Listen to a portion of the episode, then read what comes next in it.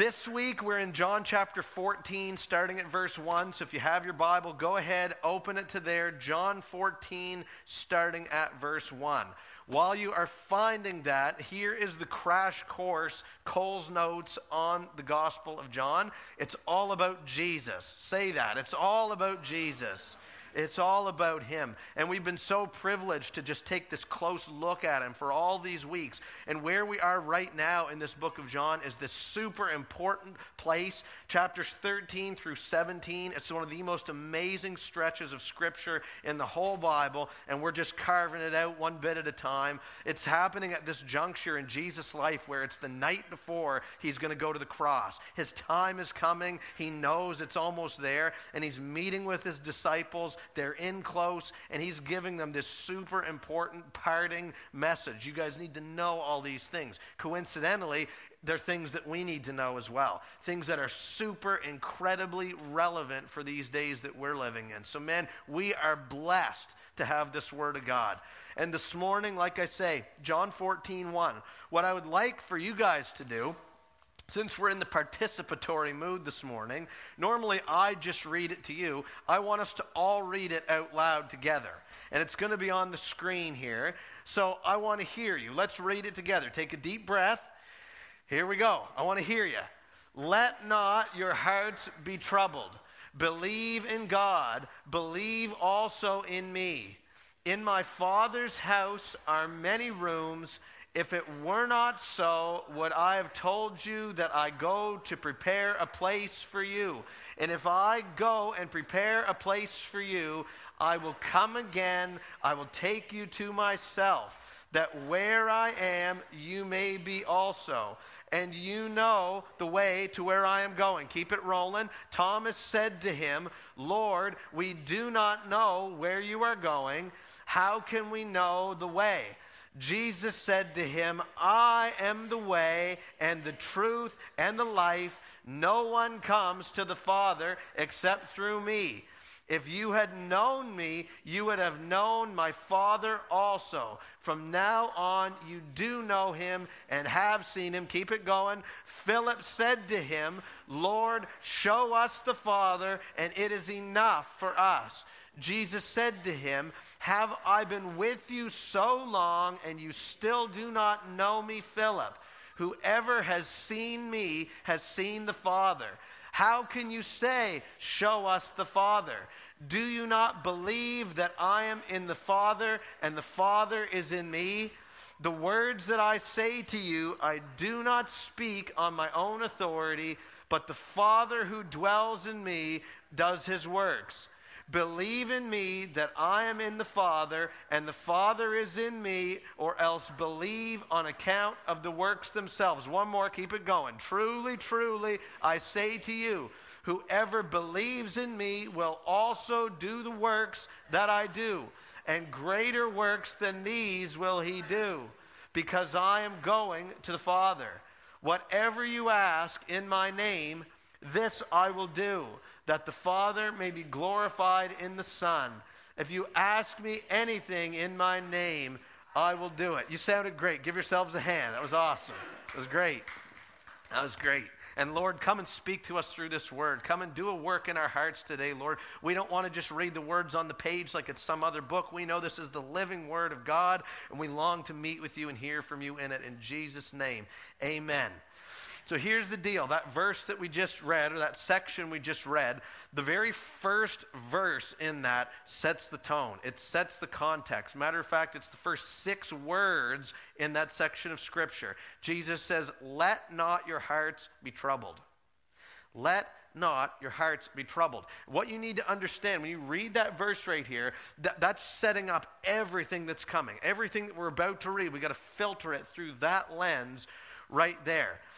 Now, if we're being very honest, it's sometimes quite easy for our hearts to be troubled in this life, isn't it?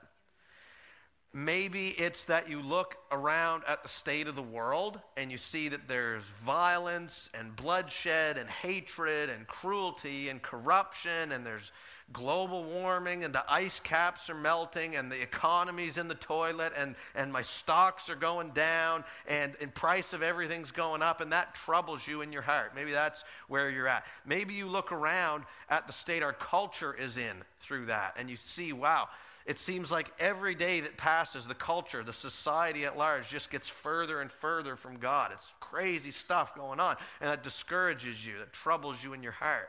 Maybe for you, it's because you've got personal circumstances that are causing you to be troubled. You've got a health issue. You've got mental health struggles. You've got a relationship that is not going well. You've got financial woes. You've got whatever it is going on. And that's causing you to be troubled in your heart.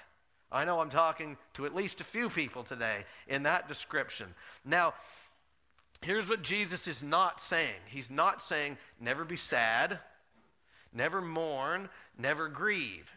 It's not what He's saying. It's not a sin to do those things. Matter of fact, Jesus Himself did all of those things. So, therefore, we know it's not inherently automatically wrong to do that. I'll give you an example. In Matthew chapter 26, Jesus is praying in the Garden of Gethsemane the night before he goes to the cross, and he says, My soul is troubled even to the point of death. In other words, he's having a really hard time to understate it a lot for you. My soul is troubled even to the point of death. So, so what he's not saying, though, again, is never be sad. Here, here's what I'm going to do I brought a prop with me today. Hopefully, you at the back can read it. When Jesus is talking, oh, this is a thin marker. You guys are toast. You're done. You're done. If somebody wants to, uh, there's this thing called Pastor Appreciation Month. It's in like October, but you could cash it in early and someone could get me a big, fat, smelly Sharpie marker, okay? All right, all right. When Jesus is talking about your heart being troubled, I hope I have enough room. Sure, I do. There you go. You can maybe read that or maybe not. If your heart is troubled, hey, watch this guy right here. Watch this. Watch this. Look at this. Let's make sure it works. Oh, thanks, John. He's got me. Get rid of that. See you later. oh, my land. When Jesus is saying, let not your heart be troubled, what he's talking about is when you get yourself into a state, when you have an issue and you are, oh, that's way better. That's like a million times better. When you get into an issue and you start dwelling on the problem and you remove God from the equation, I'll get out of this way. You can read this in a second. When God is removed from the equation and that issue starts to govern or rule over you that's better, isn't it? Somebody say that's better. This is what Jesus is talking about when he says, Let not your hearts be troubled. He says, Don't get to the place where you're dwelling on an issue and it starts to govern you. You're up at night, you're worried about it, you're fretting, you're anxious, you're freaking out, and God happens to just be removed from that whole process. I'm going to take you back to that Matthew 26 scripture. Jesus is praying, My soul is troubled to the point of death. His almost next words out of his mouth, he's talking to the Father, and he says, Yet not my will, but your will be done. He's right on with the Father all through that, okay? This is what Jesus wants for us to avoid when he says, Let not your heart be troubled. When you have an issue, but you're doing this, there's no God, you're dwelling, it's governing you, what that starts to happen in your life is that you start to get pulled off into this ditch, into this mud of worry, and you're so anxious and you're afflicted and stricken by this thing. And what it'll also do, and not only will it make you kind of a hot mess, respectfully, it also will drag you off into this ditch of inactivity. Like, I'm not bashing Christians when I say this, but I've heard people say, Christians say, oh, I can't XYZ because I'm just, I'm just afflicted by this thing right now. I just can't do anything. I, I can't. I just, I'm sitting in my house. I'm not praying. I'm not reading the word. I'm not, sir, I'm not doing anything because I'm just stricken by my issue. Jesus says, I don't want your heart to be troubled in that. It's not just that you're not trusting God. It's not just that you're a hot mess and it's not very fun and you're miserable it's also that you're not doing much in for the kingdom. And so when Jesus says, let not your hearts be troubled, one more thing about this and we'll roll on. I find it interesting that he says, let not. In other words, that implies that, at least to some degree, there's a choice that we can make here. You can let or you can let not your heart be troubled. And I'm not saying that you can always control your circumstances and the things that happen to you. You certainly can't just snap your fingers and con- control the whole movement of the world and suddenly global warming will stop. But you can choose how you respond. You can choose what you focus on. You can choose what you dwell on. You can choose to involve the Lord or not. You see what I'm saying? I know I'm talking to somebody. So, what we're going to see in the rest of our text, we're filtering it through this command to not let our heart be troubled. We have a list of five things that we can do to prevent this in our lives. Five things you can do to guard against your heart being troubled in this way that Jesus is warning us against. Can you handle five things? We're doing it anyway. All right. First one is this How can I keep my heart from being troubled? The first thing you can do is you can choose to take an eternal perspective. Somebody say eternal perspective. The, the big famous verse in John chapter 14, in this beginning part, is verse 6, where Jesus says that I am the way and the truth and the life, and no one comes to the Father except through me. One of my all time favorites. Huge verse. And you'll notice at the beginning of it, Jesus says, I am the way. I'm the way. And then you look at these other couple verses up here, verses 2 and 3. Jesus says, In my Father's house are many rooms. If it were not so, would I have told you that I go to prepare a place for you? And if I go to prepare a place for you, I will come again. I will take you to myself, that where I am, you may also be. Those are scriptures that are talking about eternity, eternal things. You need to understand today, whether you're a Christian or not, life is eternal. One way or another, your life, human life, is eternal. It lasts forever in some capacity. The Bible says that we were made by God and for God, and He has placed eternity in the human heart. And if you're not a Christian, I want to quickly sidebar onto you for a second. We love you. My intent is not to bash something over your head, and I want to honor you in the journey that you're on. But you do need to know that your life, whether or not you have any regard or thought for God, your life is eternal, and the destination that you're currently on, apart from Jesus, is not eternal life, but eternal death. You just need to know that. That's what the Bible says. The Bible says that we were made to be in this relationship with God, but we have all sinned. Raise your hand if you've sinned in the house today. Yes? Yes, that would be all of us. The Bible says that our sin separates us from God. It cuts off the possibility of that relationship, that closeness, and it actually leads to death. The wages of sin is death. So if nothing is done, if no intervention or steps are taken, you are on track in and of yourself, marching straight toward death, paying for your sin yourself. And the Bible says that hell is a real place. You just need to know that. It always boggles my mind when some Christians say it isn't. It's very clearly in the scriptures that it is. Hell is a real place. And in and of ourselves, again, that's the destination we're all destined for apart from Jesus. So if you're not a Christian, you need to understand Jesus loves you. He died for you. He gave his life on a cross. See, the, the wages of sin is death. Something's got to die for sin. Jesus died so he could pay for your sin so that you don't have to pay for it yourself. And when Jesus died, he was buried in the ground, but he actually rose from the grave. You need to know that today.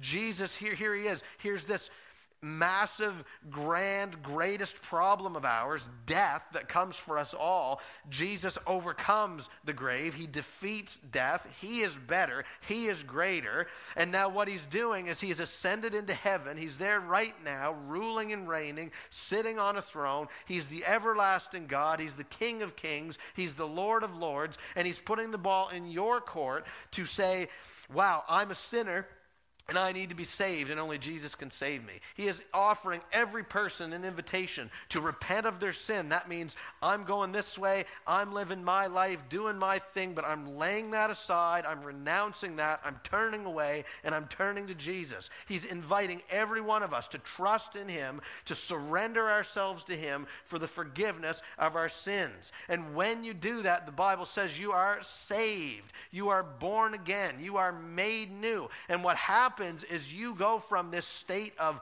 you're heading toward this eternal destruction and hell, and God actually snatches you out of that, and He says, actually, you're now a citizen of heaven. Christians in the house, is that good news today? Yes. So that's the story. That's where we're at. If you're not a Christian, you need to know Jesus. And if you want to know more, come and see us later. I'll hang around up here at the front all afternoon if you want to talk about Jesus, man. I'm telling you. So, okay, unsidebarring. Most of us in the room are Christians. Like I just said, because of our faith in Jesus Christ, the word says that we are bound for eternal life in Him. And actually, what it's saying here is that Jesus is preparing a place for you right now.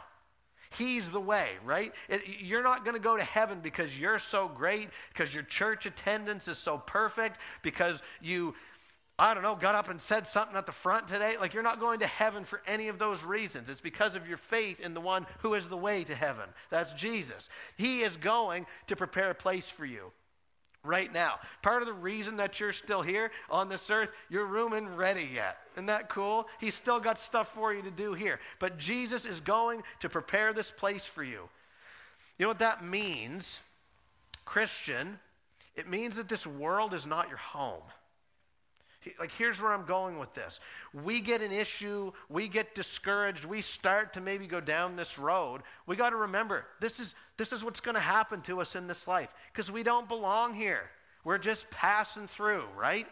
And this place that Jesus is preparing for us, if you read in the book of Revelation, chapter 21, it says that it's a place where all is made new. How much is made new?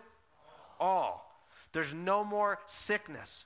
There's no more pain. There's no more unrighteousness. There's no more suffering. There's no more evil. There's no more death. There's no more affliction. That is the place where Jesus is preparing a place for you. That's what it's like there. That's the promise that's awaiting all of us as Christians. Jesus, verse 3, he's coming again. How many of you know he's coming again? Jesus is coming again, and when he comes again, he's going to snatch you up and take you with him to be where he's at. Is that cool? And see, you have to understand when you go where he's taking you, when your life here is over, yeah, it's great that there's no more sickness and everything's cool there and the temperature's probably always just right and all that stuff. That's all really good. Those are all blessings of heaven that we look forward to. But the very best part about it, look at the very last few words in that text. It's that where I am, you may be also. All that other stuff's great, but the reason heaven is going to be so good is because Jesus is there and we get to be with him forever. That's good news. Somebody amen there, please. Yes? Now, here's the point. Here's where I'm going with this. When you are troubled in this life, you need to set your sights on your eternal life. You need to remember this world is not my home. This is not my final destination. This will not have the final say over me because Jesus is preparing a place for me.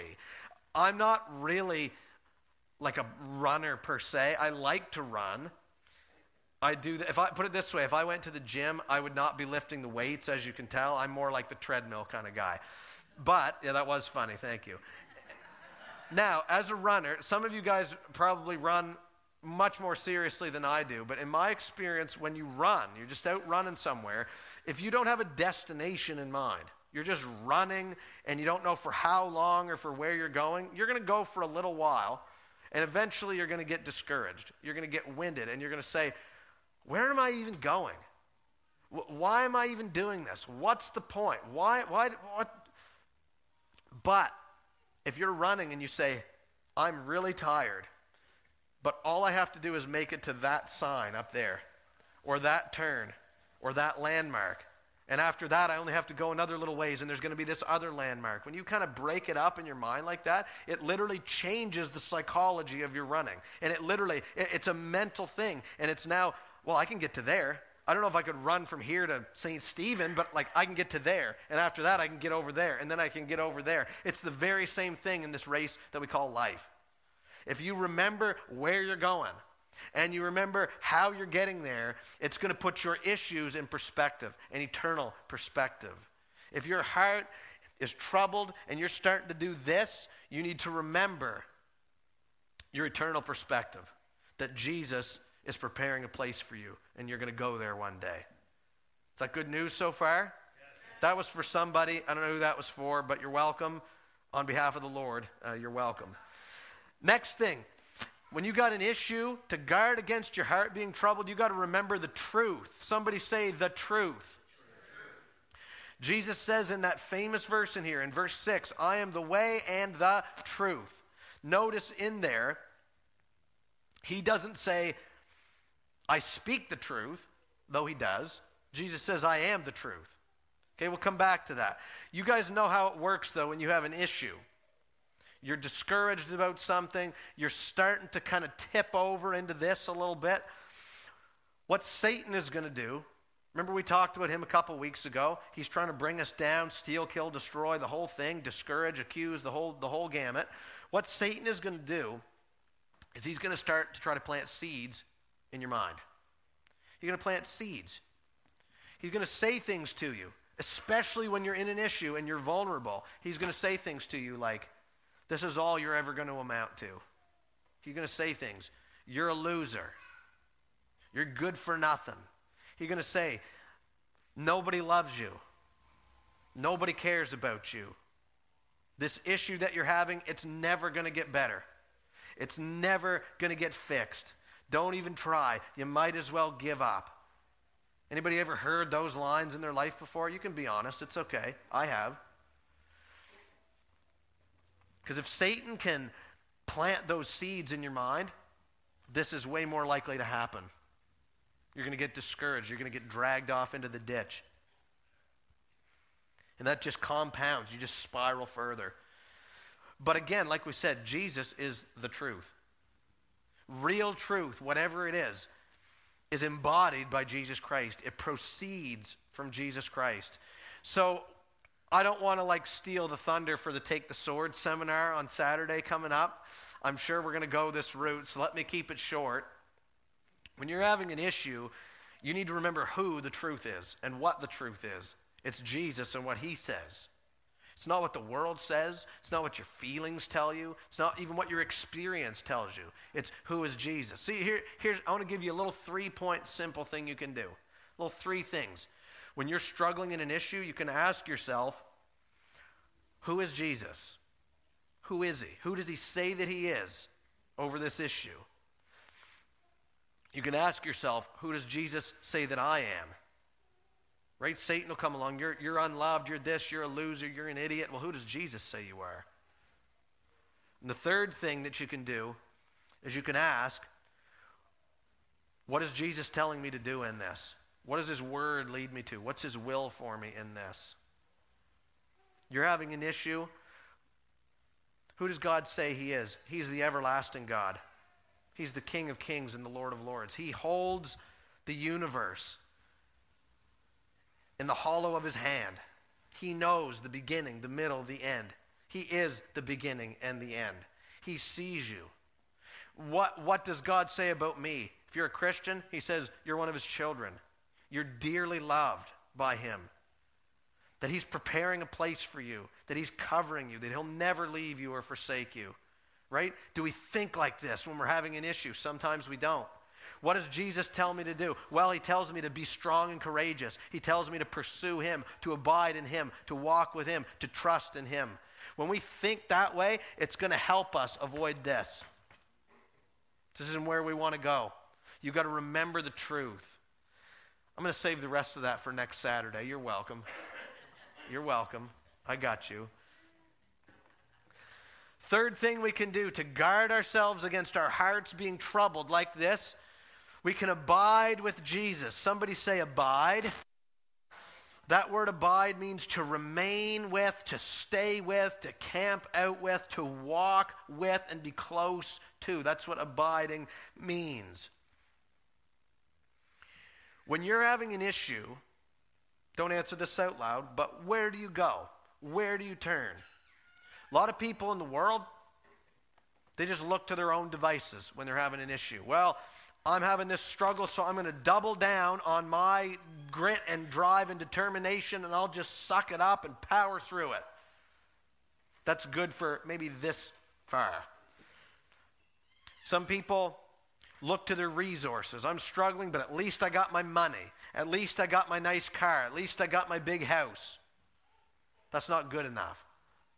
Some people turn to entertainment. They just try to numb their mind with, I'll watch Netflix for 10 hours today and not even have to turn my brain on. I'll just sit here and watch the TV and I'll escape my problem. Some people turn to substances or pornography or they eat more than they should eat, or whatever the case may be. None of those things are good enough. None of those things actually help you deal with your issue, by the way. You're just trying to push it under the rug. And if I'm going to be honest, I'm not Christian bashing here again, but sometimes we Christians say, Well, I'm having an issue, and I know Jesus is the answer, but then we go out and we respond just like anybody else would. That's totally unhelpful. Totally unhelpful. I will say it. You know it to be true. Jesus is the answer. Whatever your issue is, Jesus is the answer. You look here on this. He says, I am the way, the truth, and the what? The life. Again, notice he doesn't say, he doesn't say, I'm a life. I'm one option of many viable ones. He says, I'm the life. It's exclusive. And he doesn't say, I give life, even. He says, I am the life. Very important that you pay attention to that specific language here. So, whatever true life is, it's some sort of experience, it's some sort of substance thing. It's not just a theory or a metaphor. Whatever it is, it's discovered and it's realized in Jesus Christ. Okay, you with me so far? Stay with me on this. I got a few verses to hammer out. We'll, we'll put this all together. What does it mean to truly live then? Look at verse 10 and 11 in our text. Jesus says, I am in the Father. Remember, Jesus is the life. He says, I am in the Father. The Father is in me. I don't speak on my authority, but his authority. Verse 11, he says again, I am in the Father, and he is in me. What he's trying to remind us is he's God. Okay? He's God. This life, right? He got, you remember that. Hold on to that. Verse 7, he says, If you have known me, you know my Father also. You do know him. You have seen him. That word know and known, that's relationship language. It's not just know about God, it's to know him personally, deeply, intimately, relationship, okay? Matter of fact, there's another place, we're going to get to this in a number of weeks. John 17, 3, Jesus says, This is eternal life. This is true life. This is what it's all about. It's that you know God that you have a relationship with God. So, what I'm saying here, what, here's where I'm going. The substance of true life, you really want to live in this life, the substance of true life is abiding close in relationship with Jesus. Okay? You see how we just put all that together? It's all about Jesus. And here's the mistake that some people make they treat Jesus like he's like a match. You know how it is with a match? I got a wood furnace in my house. I light a match every morning, not in the summer. This time of year I do. To get the fire started, you got all your materials in, you strike a match, you light the paper, you throw the match away. And then the fire does its work, right? And you don't need the match anymore. Some people view Jesus that way. Oh yeah, okay, I'll use him I'll use him to get saved, right? I'll accept his grace. Cool. Thanks, Jesus. Now I'm good. Now I don't need you anymore. You just go over this way. We're done here. Well, that's totally foolish. Because real life, true life, is actually abiding with Jesus. See, we don't need to treat Jesus like he's the match that starts the fire. Jesus is actually the fire itself that warms the whole house. You want to get close to that to stay warm. Amen? Especially this time of year. Yes. So, we're talking about a relationship with Jesus. And like any relationship, it takes work. You've got to put effort into it. You don't just assume it, you got to pursue it. You got to work for it. It's built on time spent together and trust, right? Speaking of the word trust, you see verse 1 right here? Believe in God. Jesus says, believe also in me. That word believe can translate to the word that we know as entrust, right? It's all there. It's relational language. Jesus wants us to be close in relationship with Him. Please don't answer this out loud, but how's that going in your life? How's your relationship with Jesus? Are you seeking Him? Are you serving Him? Are you walking with Him? Are you talking to Him? Are you going after Him? Are you, are you picking up your cross and following after Him? That's the whole thing. That's the whole deal. That's the meat. That's the substance of this life. Now, Here's where I'm going with this. We're talking about this. We're talking about our heart being troubled. Here's what some people do. Some people say, okay, I got to get close to Jesus. If I want to avoid this happening, I got to be close to Jesus. So, so what I'll do is I'll seek after him for a while until he gives me that thing that I need, until maybe he relieves my issue a little bit, and then I don't need him anymore. Some people treat Jesus like he's a vending machine. You know what I'm saying? Oh, I need something. So I'll walk down to the vending machine and I'll get close to it. I'll get as close as I need to, right within arm's reach. And I'll put some investment into that. And I'll press the button, and out will come what I need. And now I have it, so I'll leave and I'll go away. And I'll leave the vending machine tucked over there in the corner, out of sight. And I'll go maybe back there again if I need something again. That's not the point of this walk with Jesus, by the way. We got to pursue him just for who he is, not just for what he can do for us. Amen? So, so, he says this. This is what Philip does. If you go to the next slide, please. This is what Philip does. He says, he says, Lord, show us the Father, and it's enough for us. Just give me a sign, Jesus. Just do something for me. And look what Jesus immediately rebukes him and says, Have I been with you so long, and you still do not what? Know me. Relationship. I've been with you all this time, and you still don't get it, he says. That is the point. It's the relationship. And here's just, I guess it's ironic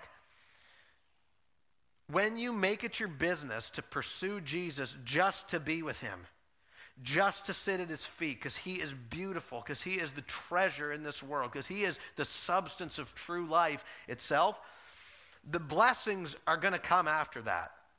Right? You, you read in places like in Psalm, I think it's chapter 16, it says, In his presence there's fullness of joy right? That comes just because you're in his presence, and then the blessing comes out of that. Another place it says, where the Spirit of the Lord is, there is freedom. You want to know what freedom is? Well, you got to get close to God, right? And there's lots of other things. The God of peace, He's going to keep us in perfect peace. We read that earlier. But abiding is the first priority. It starts with just being with Him, and then the blessings will come. Here's my point that I'm trying to make. When your heart is starting to go this route, you got an issue, you're starting to dwell on it, it's starting to rule over you, and you're finding yourself that God is just removed from that, from that equation altogether. What you need to do is you need to get close to Jesus. You need to spend time with Jesus because he is actually the source of life itself and the meaning of life itself. That makes sense? He might not snap his fingers and change your issue right away. And I'm not trying to downplay your issue at all, but in a sense, your issue is going to seem like, you know what, this isn't as bad and as colossal and as monumental as I thought because you know what, even if even if I've got this issue, I've got Jesus in my life, and that's what matters. Make sense? Two more things to go. To guard against our heart being troubled like this, what you can do is you can put your hands to kingdom work. Put the hands to work. Verse 12 is up here. Jesus says, Truly, truly, I say to you, whoever believes in me will also do the works. Somebody say the works that I do. And greater works than these will he do, because I'm going to the Father. He's talking about doing the works of God, ministry, works of service, all that stuff. Here's, again, like I said earlier, part of what Satan is trying to do, he's trying to get you into this state, which is going to result in you pulling yourself off the road, off the playing field, into the ditch of inactivity. I can't give, I can't serve, I can't do ministry, I can't whatever, because I've got this issue and it's just totally taken hold of me. And the result is Christians, not bashing, who go weeks, months, years even on the sideline, waiting, I don't know, for their issue to go away, I guess. And I'm not saying, oh, you can never have a break. I'm not saying, oh, you have to be, if you're in a ministry right now, you're locked into it for life. That's not what I'm saying at all. But I'm saying there's people that literally will self disqualify from doing anything because of the way they feel and because of the circumstances in their life, because their heart is troubled so badly. And, and Satan loves us to be in that place. You can't do anything. You've got nothing to give. You've got nothing to contribute. Oh, yeah, I guess I don't. I'll just sit here. He loves it when we're there. And our flesh loves that too, by the way, because we're fine with just taking our flesh, right? Yeah, people should serve me and minister to me and pay attention to me and honor me. But what God is saying, He says, I have things for you to do. Christian, listen to me. God has things for you to do. For you. It's not just the pastor's job. It's not just the elder's job. You have things to do that might specifically be for you to do. Now, Jesus Jesus' desire for us to do these works, you might say, what does that have to do with, with my heart being troubled? Well, in my experience, what can happen is if when you're when you're doing this and you're really laser focused in on your issue, it seems like it's right here, right in front of you. Just a huge mountain right in front of you. Anybody know what that feels like? And I don't mean to oversimplify, but I've seen this to be true. When you choose to put your hands to the work of the kingdom, when you choose to say, Yeah, I've got this issue, but you know what? There's still work for me to do. I, have got to serve. There's the gospel's got to get out. There's discipling that needs to be done. There's needs that need to be met. I want to be a positive contributor, even in spite of my issues. Your issue might not go away, but your perspective on your issue is going to change. When you step out to serve somebody else and to serve the Lord, Instead of your issue seeming like Mount Everest right in front of your face, it's not going to seem quite as big. And I'm downplaying your issue. Your issue could be very dire and serious. But when you choose to put your hands to the work of the kingdom, you're going to look at it differently. One, one interesting thing about this verse, by the way, whoever believes in me will also do the works that I do, and greater works than these will he do. You can kind of gloss over that and you go, wait a minute. Jesus said we're going to do greater works than he did?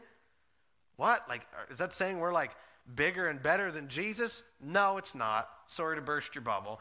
What that means, though, see what he says? He says it's going to happen because I'm going to the Father, right? Jesus' time on earth came to an end. He left. He's not here in body as a human being right now as he was. But his people are. The church is. And it's not just our church on this corner.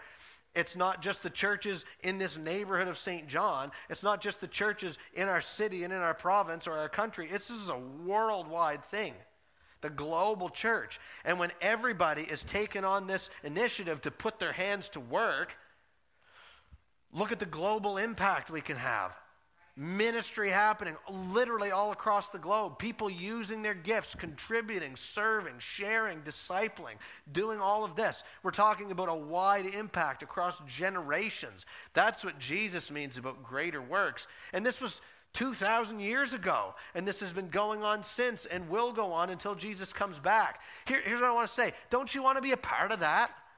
Don't you want, like, God has given you gifts. God has given you resources. He's given you talents to use, and you get to use them for His glory and His kingdom and the good of others. Man, that's what I want to do. I hope that you want that in your life as well. So, whatever your issue is, and no matter how Satan might be trying to get you into this, serve.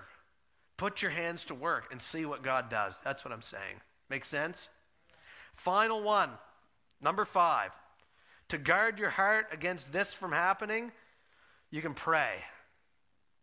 You can pray. I wanted to say, pray, you moron. But I didn't think that would be very encouraging, so good thing I didn't say it, right? Whatever you ask in my name, Jesus says, this I will do, that the Father may be glorified in the Son. If you ask me anything in my name, I will do it. We're talking about prayer. And no, let's just clear this up right away. What he's not saying is, oh, I can ask for anything, for any reason, with any motivation, and as long as I tack on the phrase in Jesus' name at the end, I'll get it, right? I found a loophole. I found my genie in the bottle. Eh, not what he means, okay? The word in my name is really important, actually. What, in my name is another way of saying, um, oh, let me put it this way. If you were working for a company and they sent you somewhere to another province, you would be going there in the name of the company, on behalf of the company, and you'd be going to do the will of the company. My boss told me I'm going to make this sale or do this project or whatever. You're not there just for your own devices, you're there on behalf of the company. Well, what Jesus is saying is if you ask anything in my name, according to my will, that's the stuff I'm going to answer. If you ask for something that's not in line with God's will for you, or it's not part of God's heart, or it's just something stupid and will be bad for you, he's probably going to go ahead and not answer that prayer in the way that you're asking him for it, okay? Just to burst that little bubble for you a little bit. But look at the formula that's up here. If we pray, if we ask, and it's in line with God's will, he'll answer, he'll do it. I'm not a math guy. But that's a pretty clear formula for me, right? Yet here we go, and a lot of times we don't even ask. We don't pray. It says in the book of James, you have not because you ask not. And I want to tell you something that's tragic. I don't want the reason why I don't have something the Lord has for me, or I get into this and I can't seem to get out of it. I don't want the reason for that to be just because I didn't ask for it. That's, that's so tragic. It's such an easy thing to do. And it actually says, also in the book of James, the prayer of a righteous person is powerful and effective. I'm not saying y'all are perfect, but I'm saying if you're a Christian, you are called righteous in the sight of God. And as we pursue his righteousness more and more, that's totally connected to God answering our prayers. If your prayer is over an issue that you're having, it's all here. You know what I'm saying? So if you want your situation to change, I'm not saying snap your fingers and it shall be done just as you're asking for immediately because you said in Jesus' name. But I'm saying if you want your situation to change, if you want your issue to shift, if you want your heart to be encouraged, you got to ask. Start there. Pray about it. And if God doesn't immediately, He could, He might. You pray and boom, He answers. Awesome. But if God doesn't answer right away, press in, keep pursuing, keep asking. And God, you know what? He might not change your situation the way that you think you want Him to, but I guarantee He's going to do a work in you through it as you're praying. Make sense? Let's wrap this up then. Jesus does not want our hearts to be troubled like this. Doesn't want this in our lives. And so to safeguard against this. We can choose in our to take an eternal perspective. We can choose to remember the truth. We can choose to abide, to press in in our relationship with Jesus. We can put our hands to kingdom work and we can pray in bracket, you moron. It's in brackets. I love you guys. I love you. Jesus is the way and the truth and the life. And if you want to know the real power, if you want to know the real substance, it's in Him. So put Him put him first in your life. Do these things and see what he does. See what he does with regard to this. See what he does in your life. Capiche?